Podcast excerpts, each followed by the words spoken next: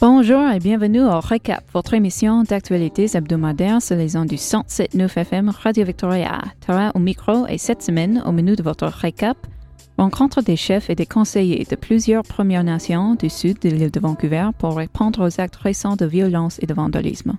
Couche de fumée autour de l'île de Vancouver à cause des feux forêts dans les autres régions de la province. Enfin, on vous parlera des restrictions sur l'île de Vancouver à cause des risques d'incendie. Et une entrevue cette semaine, Jonathan Nakata, l'un des récipiendaires d'une bourse de la branche Colombie-Britannique de Canadian Parents for French.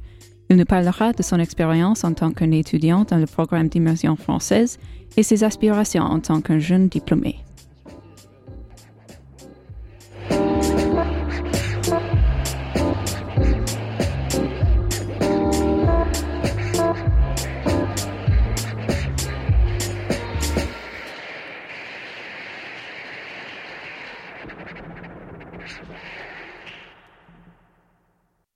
On commence par une mise à jour sur les derniers chiffres de la pandémie et la campagne de vaccination. Jeudi huit juillet, la province comptait cinquante-neuf nouveaux cas de covid dix-neuf, dont sept dans la régie de santé de l'île de Vancouver. Il y a actuellement soixante-quatorze personnes hospitalisées, avec dix-neuf en soins intensifs autour de la province et un nouveau décès. Près de quatre-vingts pour cent des adultes et plus de soixante-dix-huit pour cent des douze ans et plus ont reçu leur première dose du vaccin. quarante-trois pour cent des adultes éligibles et quarante pour cent des douze ans et plus ont maintenant reçu leur seconde dose aussi. On vous rappelle que les informations les plus à jour sont toujours sur le site b c c d c point c a.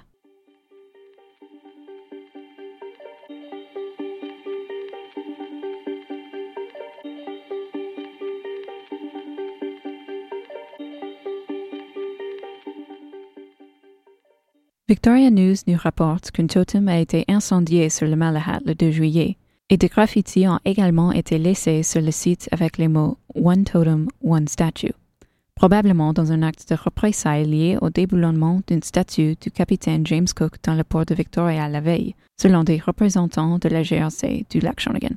Le vendredi neuf juillet, des chefs et des membres du Conseil de plusieurs Premières Nations du sud de l'île de Vancouver se sont rassemblés pour signer une lettre sur les récents actes de violence et de vandalisme dans la région.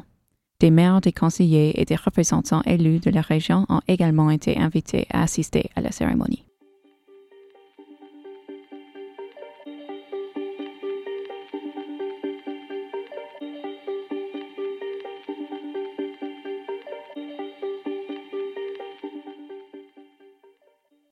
Une couche de fumée provenant des feux de forêt de la province a recouvert l'île de Vancouver, mais le niveau de risque demeure faible, et la fumée devrait se disperser en grande partie d'ici le samedi dix juillet, selon la Côte Air Santé de la Colombie-Britannique.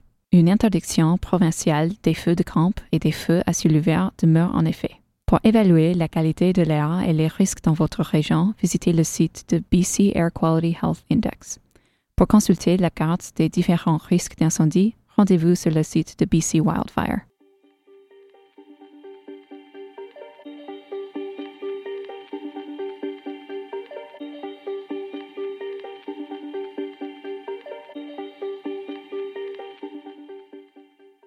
J'ai parlé cette semaine avec Jonathan Nakata, l'un des récipiendaires d'une bourse de l'association Canadian Parents for French, à propos de son expérience en tant qu'un étudiant dans le programme d'immersion française et ses aspirations en tant que jeune diplômé.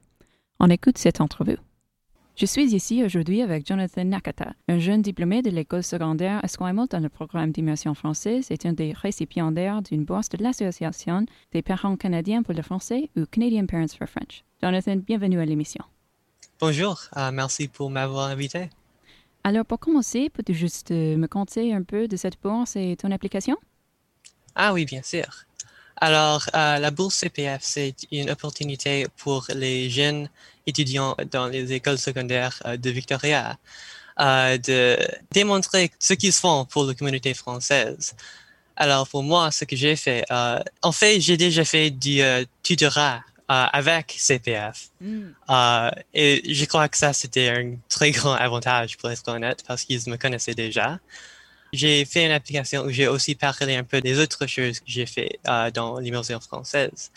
Euh, car, par exemple, en sixième année, euh, j'ai participé à la dictée P G L, ce qui est une grande euh, compétition de euh, grammaire orale euh, ce qui se passe toutes les années euh, à Montréal. Et cela, je crois, est mon plus grand euh, fait en français euh, parce que j'ai gagné une bourse de mille dollars car j'ai terminé en deuxième place dans la catégorie français langue seconde.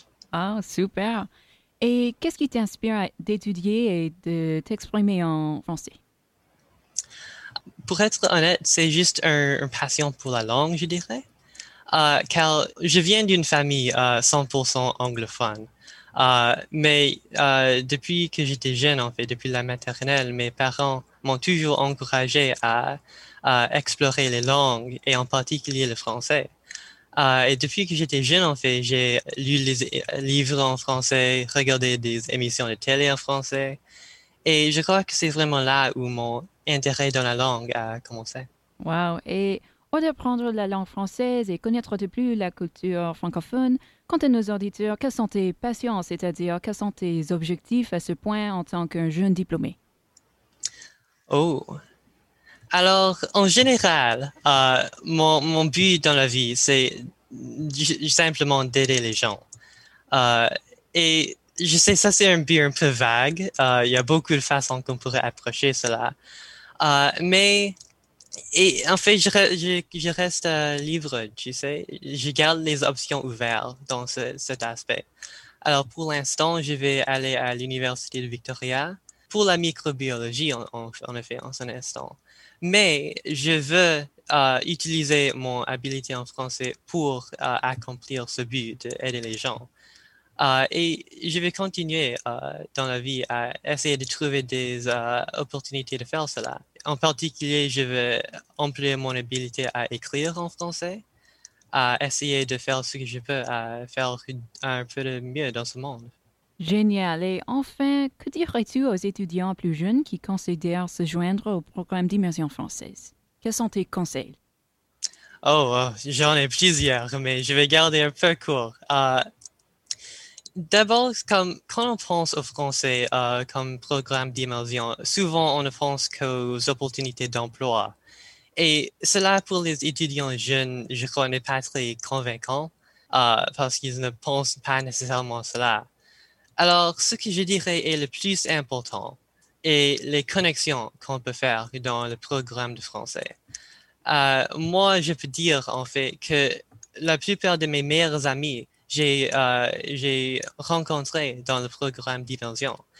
Et c'est juste vraiment une un façon de trouver une communauté mm.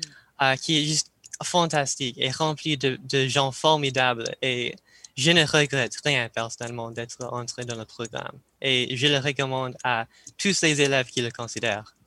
Excellent. Alors, Jonathan, je te remercie d'avoir pris le temps d'être interviewé aujourd'hui. Je te félicite de ta réussite et je te souhaite plein de succès à l'avenir. Oui, merci beaucoup.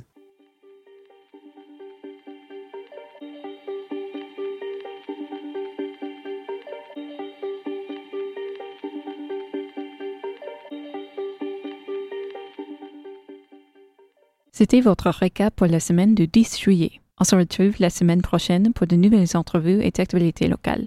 Vous pouvez aussi retrouver les émissions du récap sur le site de Radio Victoria, radio victoria point c a slash balado.